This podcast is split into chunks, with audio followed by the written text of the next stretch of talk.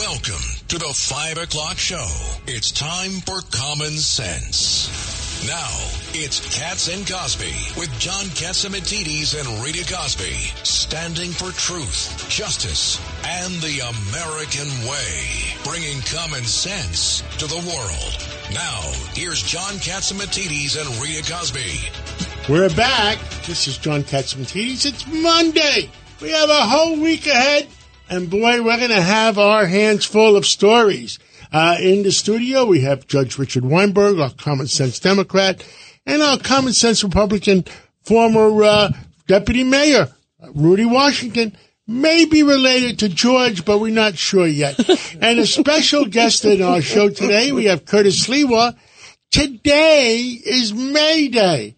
And nobody knows what the heck May Day means. And, and Curtis is here. What, what does May Day mean? And what's happening in our city? In the shadow of the university that you went to briefly and your children went to, and yes, Frank Morano, NYU, right where the arch is in Washington Square Park. Hundreds of people marched as they were marching in socialist and communist capitals all over the world, uh, pledging themselves to, uh, Karl Marx, Engels, Lenin, not John Lennon of the Beatles, but Vladimir Lenin, and everything that we've associated with socialism and communism.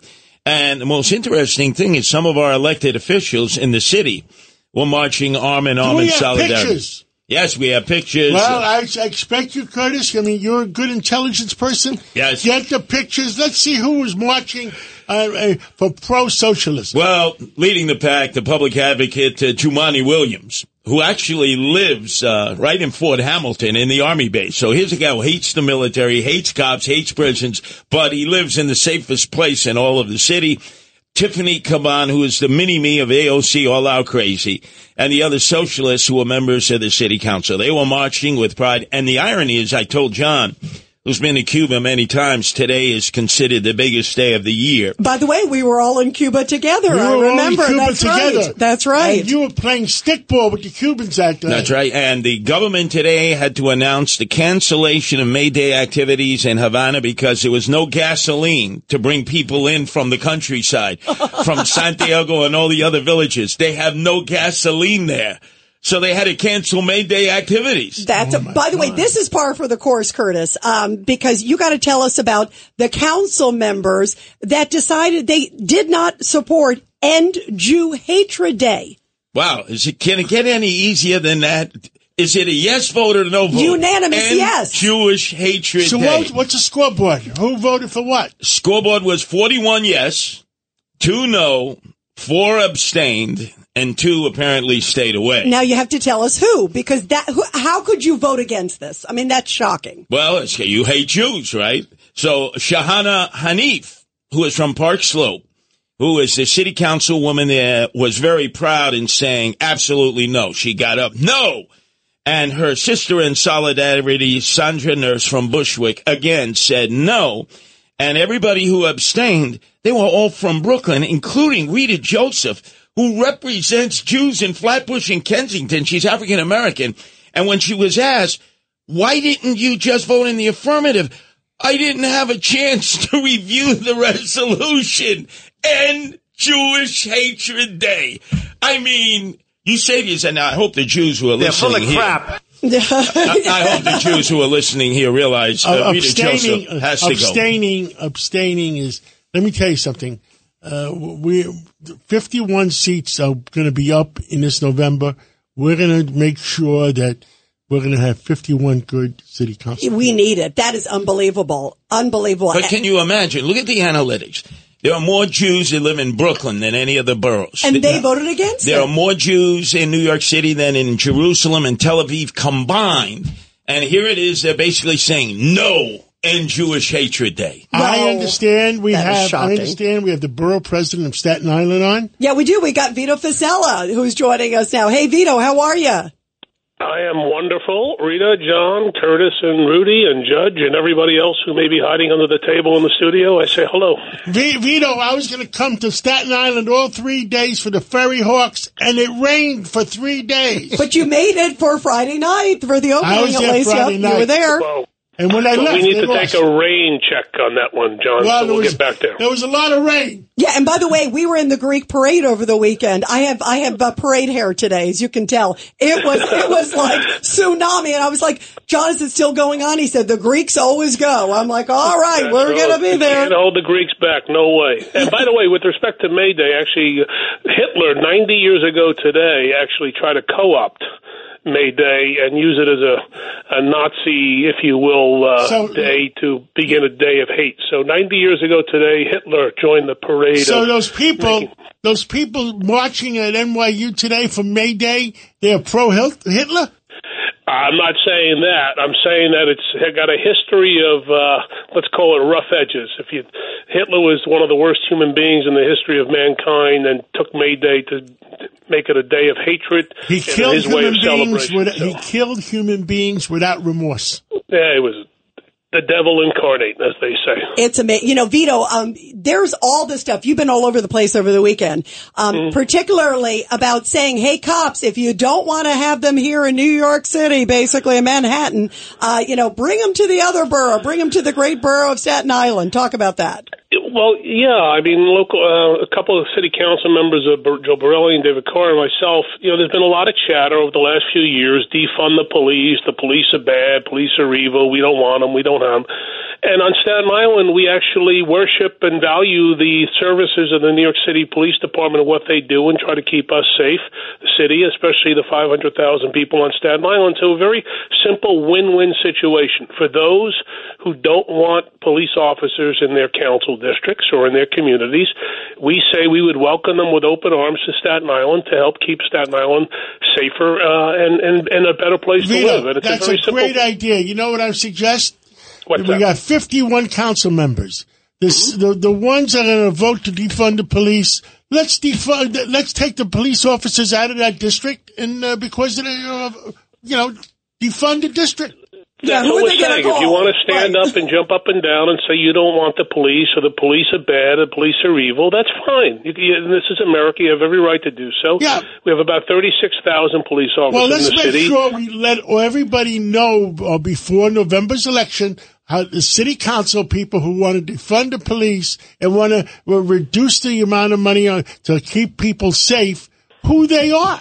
Yeah, absolutely. By the way, uh, Yep, Curtis, you know, Curtis and I Curtis, talked well, the other day well- about Tiffany Caban. This goes right to it. Tell us real quick, Curtis. This is wild about what Tiffany Caban put on her social media. Yeah, two weeks ago in Atlas Park, right in the heart of Astoria, AOC, the queen of all the socialists, summoned all the socialists from uh, New York City together, and she declared Astoria the People's Republic of Astoria. We don't want police. This is a no police zone. Don't call 911 if you have to call 311. And it is spread into other socialist led areas of New York City. And Tiffany Caban, uh, she is the one who actually gave out pamphlets at taxpayers' expense at schools to children, telling them not to listen to the police. You shouldn't be a police officer. They're racist. They're going to target you. In fact, when you see the police, just run away from them. Have nothing to do with them. And we're paying for this crap. That's we're paying for this crap. And don't uh, Judge Weinberg? and don't forget, it's the same Tiffany Caban who ran for Queens District Attorney against Melinda Katz and came with a hair's breadth of winning the District Attorney's office. So if you think DAs are bad now in this city, just imagine if you had a crazy socialist like Tiffany Caban running the DA's office. Yeah, go ahead, Vito. Your response to all of this. This is so crazy. Well, I mean, we we still got. Uh, there's no place like WABC. John and Margot and the whole band there have been championing to keep New York City the safest place it can be. And there are those, like some of these individuals, who live in another world. I think, who feel that defunding the police is a good idea. I think it's the dumbest idea I've ever heard. You even had the Staten Island District Attorney, who's a Democrat, on your show last week, right, John, saying even bail reform is not going far enough because they're arresting these folks. They know who the people are. Uh, they're doing it, ten, they're committing crimes 10, 20, 30 times, and they're out on the street by 5 o'clock. I mean, how is that logical and sane? So the more pressure we can p- keep on these legislators to bring about reasonable, as you say, common sense legislation just to keep New York City and Staten Island Vito. residents safe. That's all we want. Vito, this is Rudy. Um, and, Rudy. and and I'll address this to Curtis and the judge also. I mean, what are these people thinking about? I mean, I, I try to find common ground when I disagree with somebody, but I can't even get There's- close. What are they Mr. thinking Deputy about? Mayor, there is no common ground with insanity. Let the record be clear. Well, there is a mean, there are, there are situations in Staten Island. Unfortunately, we still would be the safest big city in America of anybody over uh, any city over 100,000 people, and we want to keep it that way and make it better. But when you are tying the police officers' hands and saying, even if you arrest this guy who throws a brick through somebody's window or causes harm in some sort of way, and the guy is out on the street by five o'clock, what signal does it send that guy? Yeah. He can do whatever he wants, Yeah, I and mean- he knows there's no Well, Rudy. Rudy Washington, I'll answer your question. They, they have a goal here. Uh, you see that by people fleeing New York City. They take over more and more areas from the city that is the epicenter of capital, capitalism in the world. It becomes the epicenter of socialism. They want to take over our city, and they've got a plan to do it. I mean, speaking of uh, Caban, uh, if you remember, you know, de Blasio was putting forth a plan to close Rikers Island and build a thousand beds in each borough, four boroughs. She was against a thousand beds and wanted to close Rikers Island. So- Yep. They want the criminals to run free, which will mean homeowners, especially and business owners, will flee in mass, You even destroyed in greater numbers than now. But this, So the, the, the trade should be this: if they don't want the police officers in their council district, send them to us, and we'll send all the criminals to them. You know, I don't know. I mean, if that's what they no, want, I, I just want to to know uh, if people come in from New Jersey to commit crimes in New York, do we let them go home? no, and that's a problem. We let I mean, everybody actually, go home, grand, it uh, seems. um, grand larceny, uh, s- stolen cars is a big issue, not just around here, but throughout New Jersey. But many of the c- crimes that are committed on Staten Island of stolen cars, frankly, are individuals from New Jersey, and it's it's it's become a circus of sorts because it's very difficult to chase them and get them once they go over the bridge. And that's, by the way, just so you know, there's a, th- a whole rash of card jackings and uh, grand larceny thefts, Vito, on Long Island. And guess where they Yes. came from? New Jersey. All right, New Jersey Vito, is if you, hotbed. you want to stay on, stay on. I understand Melissa DeRosa is ca- calling in, uh, Sure. Governor Cuomo's uh, uh, aide and uh, uh, secretary to the governor, which means almost chief of staff. Yeah, I was going to say. and she's going to report on what the heck is going on in Albany because they're supposed to vote on it today. Melissa, welcome to the show. What's going on? Hey guys, great to be back. So, you know, they are, the voting is underway in Albany. They printed a couple of the bills last night. There's still a couple left outstanding. And the way that this works is generally speaking, once you get a final, final agreement, you start printing the bills and then you save all the controversial policy items and you put them into one bill and you make it sort of impossible for people to vote no. So you put it in with education funding because otherwise, when you run, your opponents can say you voted against billions of dollars in education. So that is the last bill that has not been printed yet. That's going to be the Alpha bill. And So according that's the game to to play. Yeah. It's a big game. that- yeah, that's right. And they're going to put that in, and so that'll pro- that'll likely be voted on tomorrow. At least that's their goal. The last extender, which keeps the state running, runs out tomorrow at noon. So it's sort of a mad scramble. And you know, it's it's both dysfunctional and fascinating in, in the way that Albany works, which is that that bill contains the bail language, which no one's seen, you know, which has been described in the press, but no one's actually seen the language. That will go in that bill um, and a number of these other sort of controversial issues. And the governor will give what's called a message of necessity, which sort of waives this three day waiting period because you're supposed to wait three days from a bill's introduction to, to voting. But they're going to waive that. So essentially, people will be voting on something the press hasn't seen, the public hasn't seen, and many of the legislators themselves haven't seen. So it's it's So- like voting at three o'clock in the morning. Nobody's going to see it. Just you're just going to vote for it. It's a Nancy Pelosi special. That's what I'm saying. you was have thinking. to pass it so you can see what's in it. That's all. It's all you know. It's it's it's something that's you know one of these strategies as old as time because the fear is the longer you have the language hanging out there, the press scrutinizes it, the public scrutinizes it. All of a sudden, it drums up negativity, and so you don't want to start losing votes. So you just ram it through as quickly as possible. Ah. So that will happen likely tomorrow, and then you know we'll put this completely dysfunctional budget behind us, and New Yorkers will be left to literally. Are we going to be safer, or, or are we going to not be safe? I mean, look, John, it's the the conversation around safety in New York City. I think has been sort of cheapened by being reduced to bail. I think that bail has sort of become the scapegoat. And I'm not saying that that may play a role, may not play a role. It depends on the numbers that you look at. But I don't think if I don't think this bail bill is going to do anything to put a dent in public safety in New York City. And Judge Weinberg shaking his head because it seems like it's a drop in the bucket. Listen, it's a, It it, is was a a, drop in the ridiculous bill when it was passed. It was been a ridiculous bill every time they amended it. This is one more ridiculous bill. They have to give judges discretion to hold everybody in who's a threat to public safety. End of story. 49 states do it I, that way. I don't disagree with you. I think that I think that you know giving judges the dangerousness standard, which we had proposed the first time and did not get the first time around. We've heard from the public loud and clear. We've heard from the judges and the prosecutors. That's what people want. And frankly, it's what every other state in the country that has cashless bail does. And so that should have been what they did. And what's amazing to me is Hochul held up the budget. We're now a month late. This is the latest budget in a decade. So she's now, you know, given the pay raise away for free. She was the first governor in the history to get, get you know blown up on her Court of Appeals nominee, and she's now t- the a decade latest budget in New York State history. And what does she have to show for it? It's like she held it open for so long, trying to look tough and say she's not going to walk away without bail. But what she walked away with on bail was a drop in the bucket. So amazingly, you know, I think she's going to end up having pissed everybody off because the left is angry that they're doing anything at all.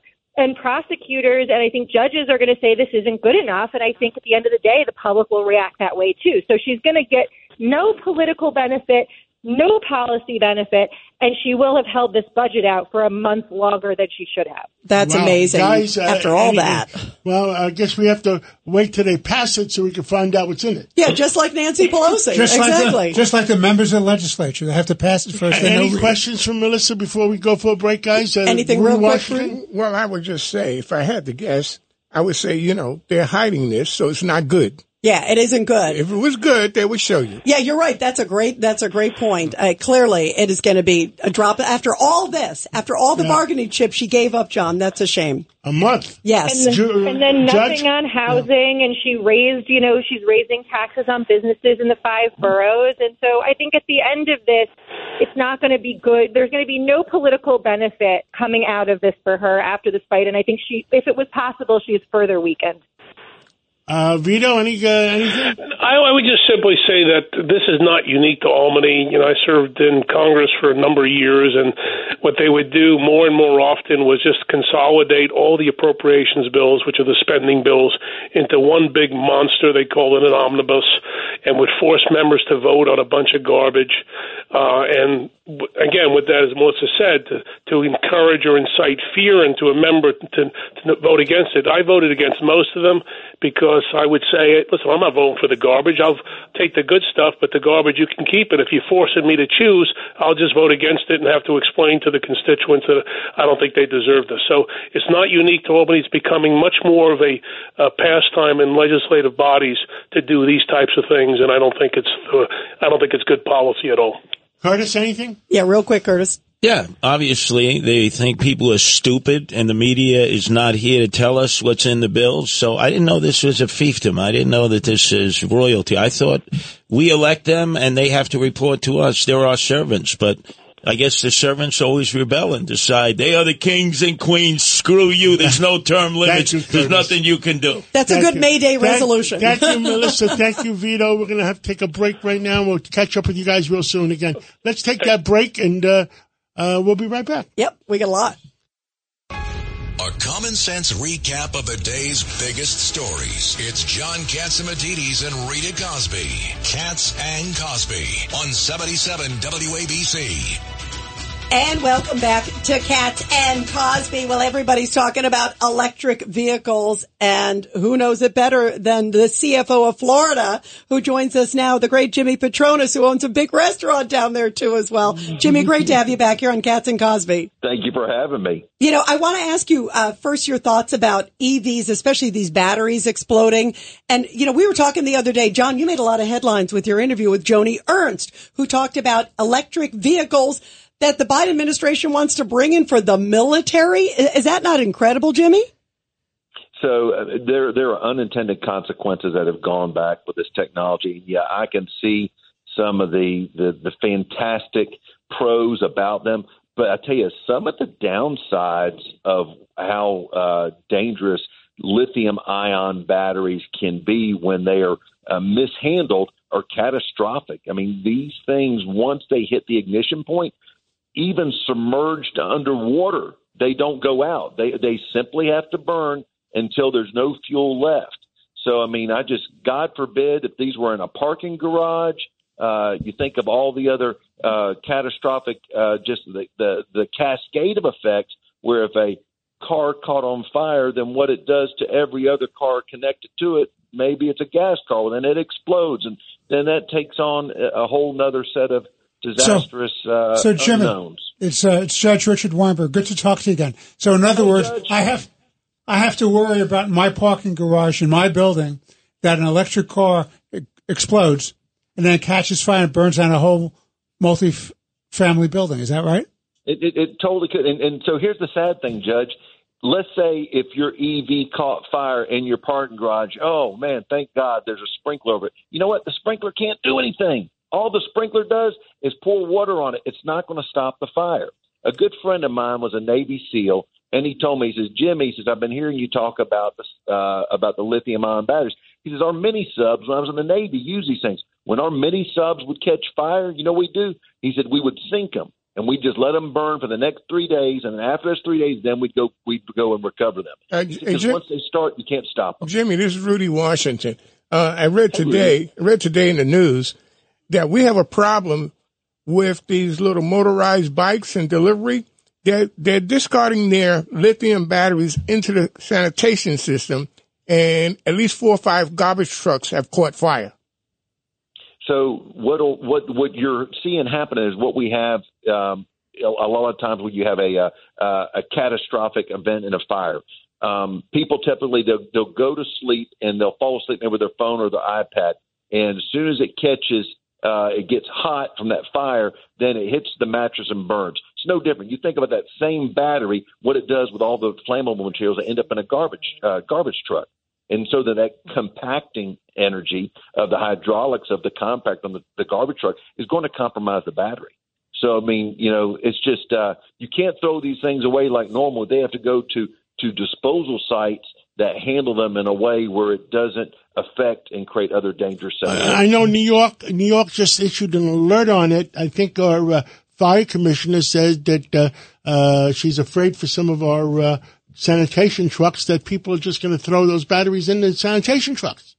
Well, and I'm glad I'm glad that she's taken the interest in wanting to look out for her first responders because you know once the garbage truck catches on fire, what what the heck are you going to do? I mean, uh, it, it's just uh, to me this is this is technology that is not fully vetted with solutions on how to handle it safely in the case of an accident. Plain and simple. Now, let me ask you: if I have the house next door to my neighbor that has an electric car and his house burned down and burns down my car, do I, is he supposed to insure me? That's what should be the case. what you would have is if, if and we, we had a similar set of circumstances down in Fort Myers Beach. It was on Captiva Island. You had a house that had three uh, EVs in it. One of the EVs caught fire uh, because of salt water. That then burned that house down, and it burned the house next door to it. So technically, uh, the house that survived has a lien of subrogation against the insurance of the house that had the EV that caught fire in it. So, well, I mean, I, it's- think the insurance industry does the in, insur, insurance industry report to you uh, in Florida? It does. So a, a, number of different elements of it report to me. The insurance commissioner reports to me and the governor. Uh, but I do all insurance fraud. I do all arson investigations. I do. I'm the bomb squad for the state. So uh, I got a. You know what? I got a really cool job. I really do. Uh, but you know, but these are th- this to me. This technology is is is not fully baked. We saw the vulnerabilities of it with Hurricane Ian, with the flood event. Uh, you, you may not necessarily see it in a freshwater event like you see in a saltwater event, simply because of the heavy metals and Yep. mineral content that saltwater has. Well, Jimmy, we are really grateful to have you here. Thank you so much for being with us. Uh, Jimmy Patronis, the CFO of Florida. Catch up again real soon because there's a lot more to talk about. This is going to be a bigger issue than uh, we think. Huge issue. It Thank is. you. Thank you, Jimmy. Mr. John, for putting a light on it. God bless you. Thank you. And now let's go to Charlie Gasparino because huge news in the economy and especially now First Republic Bank uh, has of course been taken over by JP Morgan, all the assets to JP Morgan. Uh, Charlie Gasparino of Fox Business. What, what was your reaction to this and what does it mean? Well, um, I wasn't surprised. I mean, I don't think a lot of people were. On, last Monday, I reported on Liz Claman's show on Fox Business that uh, that they were likely headed for a receivership, according to the bankers involved in in the initial bailout attempts. Uh, that that was a scoop, no doubt. The stock went down on that. Uh, I wasn't sure it was going to happen over the next couple of days, but you know, listen, as this thing, as more people got got wind of just how bad the situation at First Republic was, it was just a, a fait accompli. And then the stock started selling off, and you know, when when your stock goes down to like two, and you have certain amount of liabilities, you know, you're technically insolvent. And I I think that's kind of like where where they were with this. So they had to fast, they had to take it over. But again, they had a long time to prepare because remember this thing this thing had bailouts a month ago or two months ago and then it came back, and and, and then you know things got progressively worse. The, the real question is: is there you know more? Are there more Yeah. out there? And I I think there are. I mean, it depends on who you talk to. Jamie Dimon today seemed to suggest he doesn't think so. He thinks this is kind of caps it for a while. Um, I talked to other people who study bank balance sheets, and they're telling me there's at least two dozen out there that have similar characteristics. Uh, remember, banking is a confidence game. So if you're worried that your bank holds a lot of crummy real estate, particularly commercial real estate, which is you know not doing well right now, uh, you know there could be people that pull money from these banks, and that could cause a bank run. And if they have the similar characteristics of these other banks, including you know the underwater uh, capital a- assets that everybody has, on top of the fact that you have a lot of loans in the commercial real estate and real estate uh, area that that may not be doing well. Um, you know, you you you can have like more more more government takeovers. But again, it, a lot of this is on confidence. Um, I I kind of think that First Republic, if if they didn't lose the confidence of their investor base, they or, or their depositor base, that's what it was, and you know people were pulling money out. You know, they might have survived. I don't, I don't know their balance sheet that well, but people who looked at it said it was crummy, but it wasn't like you know, it wasn't Well, Lehman Brothers crummy. So I did- You know, It's Uh, you know, Charlie, I did business with both Signature Bank and uh, both uh, First Republic, and they both were well. First Republic had has great assets. I don't see any problem with the assets at all, but they lost the confidence and they lost deposits. But I think the Fed and the Treasury should have done a better job than just wiping out the entire bank. Well, the bottom line, but the problem is, John. Listen, I'm I'm not I'm not in the business of defending Janet Yellen. I wrote Yes, a yes. column in Sunday's Post, which basically said how inept she's been, and both her and the and the, the rest of the banking regulators. That said, um, there's no there's nothing else you can really do if the bank is technically insolvent. I mean, it's either you take it over and you wipe out the shareholders, or you know, if it's insolvent, right? If if the stock goes to one and um, no one's buying the stock, it has it, it, it, it basically gets delisted from every exchange. People won't invest in it, and no one's going to keep their money at a bank like that. So- So it implodes, and I think that I don't think they had much choice, to be Yeah. honest with you, at, at this point. So- you know, So, Charlie, before you run, this is Rudy Washington. Uh, the Feds, what are the Feds going to do in the next couple of days? What's baked into the market? Oh, if they're going to raise Oh, interest what- what- rates or what the not? Federal yeah, I mean, I think they have to one more time. Um, I, you know, the Fed's in a in a difficult position here because you know there's a lot of stress in the banking system. Yes, and more banks could go under, but we still have inflation, and it's still sticky, and uh, you know it's nowhere near the target. So if if you believe they're going to keep to the target. There's at least one, maybe probably two more. Larry Fink thinks it could be three more. Uh, you know, the head of BlackRock, and he's a bond market expert. So, um, you know, I, I find it. I think we're going to get some language though that suggests they're, you know, they may they may pause just to keep just to just to make the, the markets just to throw a bone to the market. But if if inflation stays at four percent, and there's reasons to believe it's still way Char- above the. Uh, Charlie, the, uh, I don't, I don't want to, I don't want to complain. I don't want to say the same old, like I'm, feel like a broken record. You bring down the price of oil, inflation goes away.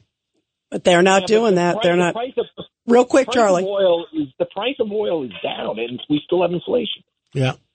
I mean, it's bet you know that, that's the problem when it gets embedded in the system like ours. When that happens, you have you know it's, it gets sticky, and you know the wages are are sticky on the way down, and it, it just it, it's it's a it's a real mess. They they should is a mess. So much money. It is a mess. Well, Charlie Gasparino, thank you very much for being here, my friend, on Cats and Cosby. And everybody stay with us. Ron Johnson, Senator Ron Johnson coming up talking about Tony Blinken. You don't want to miss that. And then we have the great Bill O'Reilly. Stay with us here on Cats and Cosby. You're commuting home with Cats and Cosby. Now here's John Catsimatidis and Rita Cosby on 77 WABC. With us today is Senator Ron Johnson, Middle America, Wisconsin, and he is one smart guy. He is uh, on the Committee of Homeland Security, Governmental Affairs, Subcommittee on Investigations, and in uh, Committee on the Foreign Relations Committee. Uh, Senator, uh, I've seen you in the last few days, and you were very upset and you were up in arms about what's going on with Secretary uh, Blinken. Uh, give us the American people don't know details. Give us the big picture. Sure. Well, because good work by the House Republicans, Jim Jordan, James Comer, we now know that uh, Anthony Blinken, uh, former Deputy Secretary of State under Obama, uh, then obviously was key in President Biden's election campaign. And as a member of that campaign, he is the guy that initiated the letter from 51 former intelligence officials that uh, claimed the Hunter Biden laptop was had all the earmarks of a Russian information campaign. Now, this is uh, when some of those individuals in the intel community had to know that the FBI already possessed uh, Hunter Biden's laptop. I mean, it's pretty pretty small little circle, and and so the FBI picked up Hunter's laptop in December 2019. And so th- that was an enormous fraud perpetrated on the American public. It certainly interfered in the 2020 election to a great extent than anything Russia ever could have hoped to accomplish in either 2016 or 2020. And now we know it's Anthony Blinken, our current Secretary of State, is the one that initiated that fraud. He orchestrated, in other words, history. he made the phone calls, or, or he had somebody make the phone calls to the 51 uh, uh, different uh, uh, Yeah, his- security his- people. His, his, main contact was uh, Mike Morrell, who's the former deputy uh, CIA director. Okay, again, small small little world here in in terms of federal law enforcement and federal intel and all that type of thing. But again, we've got our own history with Anthony Blinken because during our investigation of Hunter Biden 2019 2020, uh, of course, the, the Bidens wouldn't come in and do interviews, but we did get interviews with a number of people from the State Department, and that would have been Anthony Blinken. Uh, we had an interview scheduled with uh, Mr. Blinken, but he never showed up. He canceled it. Uh, they won the election, obviously, because of that fraud. But then Anthony Blinken wanted to be Secretary of State, so he decided to finally sit down with us because he knew I'd be on Senate Foreign Relations asking him the questions we would have asked him in, in an interview. So he sat down with my committee and he did a transcribed interview. And we, we were interested in the meeting he set up with Hunter Biden in, in uh, May of 2015. This is uh, Hunter's been on the board of Burisma for about a year. Uh, we've got George Kent talking about how the State Department was very concerned about how how that looked, the conflict of interest uh, when we're trying to rid Ukraine of corruption. Um, but that meeting didn't occur because Beau Biden died three days later. But a meeting did occur in July of 2015. So we're asking Anthony Blinken about this. He claims that, well, all they talked about was Beau Biden's death, and we had no documentation to refute that. It's all a pretty sad story. But we did ask him, say, well, Mr. Blinken, how did you communicate with Hunter Biden? You know, well, hardly at all. He was, he was an acquaintance. Well, did you ever email or text him? And he point blank said, no. Now, John, we have emails between Hunter Biden and Anthony Blinken. So he bold faced lied to our committee. Why would he do that? I mean, what would be wrong say, yeah, we emailed occasionally, but he didn't say that. He lied. And now we also know that his wife, whose name happens to be Evan Ryan, who, who'd made the connection, right? She also was working in the Obama State Department and pretty well acting as a conduit between Anthony Blinken and Hunter Biden using her personal email account. trying to set up, in one instance, a meeting between the Democrat lobbying firm for Burisma to the, the Biden, to the Obama administration. So again, now that we know No. that Anthony Blinken lied to us in his interview, we can't take any of his answers as truthful, and we need to follow up now. So We need to during the campaign, just. I want all Americans to understand. During the campaign, Anthony Blinken called this uh, uh, uh, ex uh, Mike Morrell. Uh, who's what title did he have at the time? He, he was deputy director of the CIA. Deputy Former. Director of the CIA, and asked them to recruit other signatures on those 51 signatures. Now, uh, that is correct, right? Right, and so that was that fraud. Yes. That, uh, you know, Biden used in his debate with the with uh, And- Trump. Say, "Oh, that that computer is Russian disinformation." And I understand. what- Just to make it just to make it clear, uh, the the CIA station chief in Moscow refused to sign. Yep, that's true because they had no evidence that that was Russian disinformation. And so, so again, that same same Anthony Blinken, who had been Deputy Secretary of State during Obama, interviewed with us because we had a lot of questions back then when he was Deputy Secretary of State about Hunter Biden, Burisma, and Ukraine, and he lied to us. And a few days later, and I understand a few days later, uh, that that it was Vice President Biden at the time was having a debate with uh, President uh, Trump, and Vice President Biden took out these 51 signatures, threw it out, and that made a big difference in the debate. Oh, and in the election, absolutely. You know, so he was able to use that to uh, basically lie to the American public that that their laptop was supposedly a Russian disinformation campaign, and you combine that with the censorship on social media.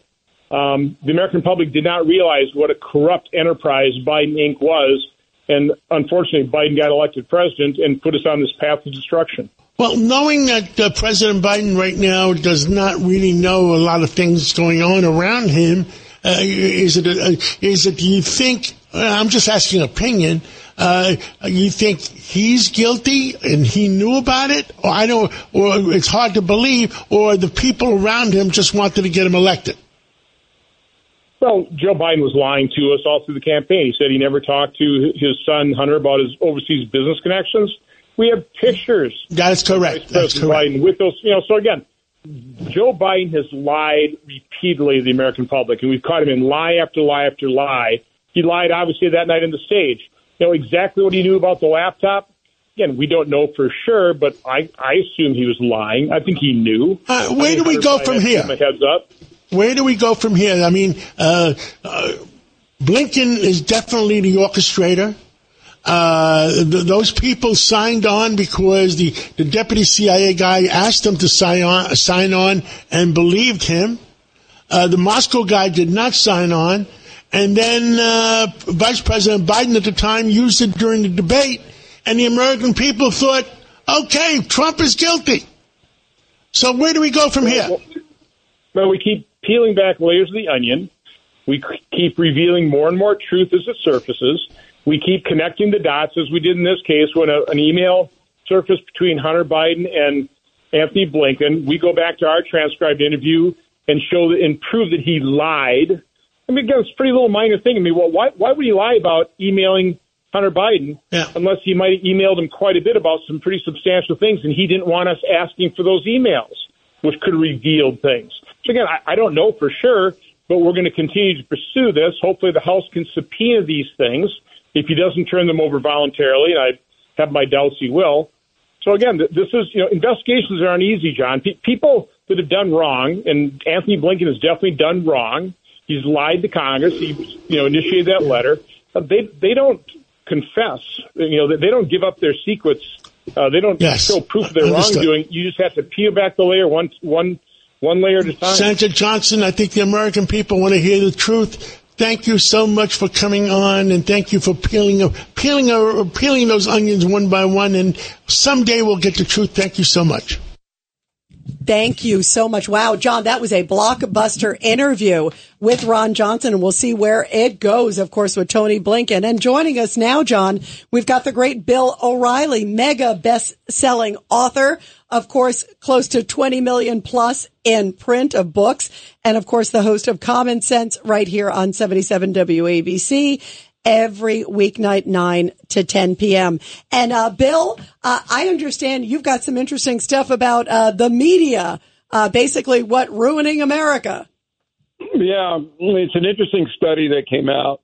The Associated Press and a Robert Kennedy Foundation uh, teamed up to study the media, and, and when you do these kinds of studies, it's it's different than a poll you call people and then you interview folks and um, ask them a series of questions. Whereas a poll is just like uh, one question or two who do you like better, uh, Trump or DeSantis, that kind of thing. So they came out with a poll, and the majority of Americans, no surprise to anybody, um, feels that the media has been corrupted. They're not honest. They're presenting agenda. It's hard to get the reality. And half of those studied or contributed to the study feel that America is harming democracy. So I was listening to you guys earlier about the uh, bill in Albany um, that people don't even know, the folks, us, we don't even know what they're going to vote on, and they have to have it done by tomorrow morning. So, what is that all about? Why wasn't that bill just released um, so everybody could see it. Where's the media demanding that? I haven't seen any media de- demanding that. of you? There's no Walter Cronkites left anymore, uh, uh, Bill O'Reilly. Well, you feel that the editorial boards of the Albany Times Union, Newsday, the Syracuse paper, the Rochester paper. Forget about the New York Times. We know what that is now. That's not a newspaper, it's a left wing journal. But the New York Post, the all of them to be screaming, look, we represent our readers who pay money um, to read the paper or to go online. And what are you doing? You're voting on a bill that nobody even knows what's in it. I, you know, and then when you get to that level of corruption, because that's what it is, these politicians, they're not looking out for anybody but themselves. But the press, his role is to nail these people to the wall when they do that. Well, you know what, Bill, I thought about. Uh, and Bill, you know, I thought about White House Correspondents' Dinner this weekend. There was this moment with Joe Biden. He's in the room and he said, uh, I'm going to be running for reelection. And there were people clapping in the room. And I thought there's something kind of odd about that, Bill, you know? The biggest the biggest amount of applause was when Biden dropped the line that Fox News is owned by Dominion. He set it up with CNN is owned by this person, uh, MSNBC is owned by Comcast, and Fox News is uh, uh, owned by Dominion. Huge laugh, huge applause. The big and surprise. people, Rita. I know them all. Yep. Okay. I mean, I've been around uh, since U.S. Grant. I've been around a long time. you and Cindy. well, Cindy's got me, but anyway, none uh, Bill, of these people. The, the, big surprise in my Trump interview last week uh, was that uh, President Trump said that the uh, CEO of the Washington Post was the uh, CEO Fred of the Hiatt. Reagan Library. Yeah, Fred Ryan. Hiatt, I believe. Ryan, Ryan. No, you're right. You're right. Okay, so right, it, it's all an incestuous crew. Everybody in Washington is a difference here too. It's an interesting difference.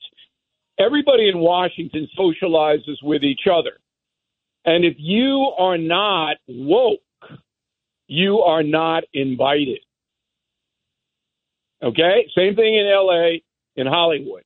If you're not woke, you're not going to the soirees. You will never be invited. Now, in New York, it's a little bit different because uh, we went to the inner circle dinner um, a couple of weeks ago, and there it wasn't, you know, a liberal gab fest there. There are a whole bunch of different points of view, but not in Washington and not in Hollywood. It's a monolithic thing there. And that is part of the corruption that we're seeing. But I can't tell you how angry it makes me.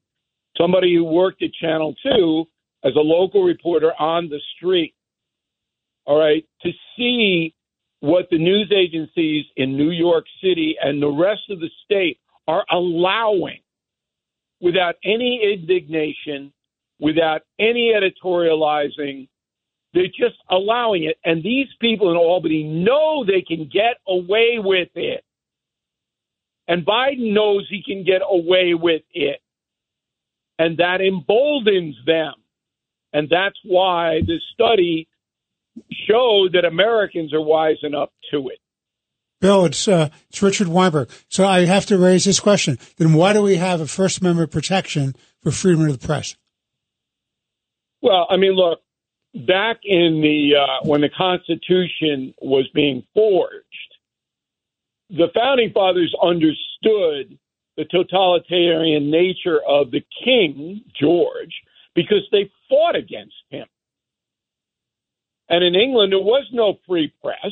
It was what the king said. The king did what the king wanted. As Mel Brooks once said, it's good to be king.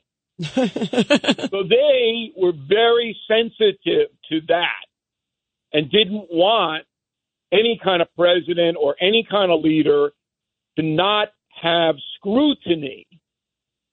But it's just evolved that the, the freedoms that were given to us in the in the uh, journalism world have been corrupted by money. So again, if you are not woke, you are not hired at the New York Times. You cannot work there. And this gets out into the agencies. Why do you think Fox got in so much trouble? Because unlike six years ago when I was sitting there at eight o'clock, they went almost 100% for the conservative audience. We never did that. I'm a traditional guy, but I didn't pander to anybody. But when I left, they had to recover audience, and that's what they decided to do. So the corruption seeped in, and it cost them $800 million. And it's going to cost them a lot more because this is not over at Fox. So what what what are they going to do with uh, with Tucker's position? Have they figured it out yet? Figured it out? There's nobody there. That that's what they figured out. There's no bench. I feel sorry for this guy coming in tonight, uh, substitute a young guy. Yeah, Lo- Lawrence, right? It's Lawrence O'Donnell, I think, right? It was no, Lawrence no, Jones. Lawrence, Lawrence Jones. John O'Donnell. He's the kook on Lawrence. Jones. Lawrence Jones. Lawrence Jones. Lawrence Jones. By the way, Bill, did you see they've lost over a million audience? That's huge. And and yeah, I mean, it was an enormous when when you left, Bill. I mean, you what I loved about you, Bill, is and you and I, I was on your show many a time and and always loved it. You always were unpredictable. You were independent. And and there was that spirit I think about Tucker. You're right. I don't know how they're going to recover. They're not. This guy Lawrence Jones is a good guy. He's a young guy, but he's going to get whacked. When Carlson took over for me in 2017, he lost a million two hundred thousand viewers for two years, and then he decided to do what Rush Limbaugh did, program for conservatives, and he got back some of that audience. But now they don't have anybody to put at 8 o'clock, and they'll continue to hemorrhage viewers. And it's not like there's a lot of people that they can hire. They're, they're just not around. Well, Bill O'Reilly, thank you. Thank you, Bill O'Reilly. Bill, what are you going to to talk have you. about at 9 o'clock tonight? You know, we got Chris Cuomo on, and that's worth it, boy. You listen to this interview. By the well, way, I will I've be seen listening you. to that because between you and Chris Cuomo, WABC. th- between you and Chris Cuomo, that's going to be entertaining. You're going to go at it. Yeah, they were on News Nation last week. You guys were a blockbuster. It was great, Bill. Thank you so much, and uh, we'll catch up with you again real soon. Uh, what do we stand for, guys? Oh, truth, justice, and the American way. God bless America.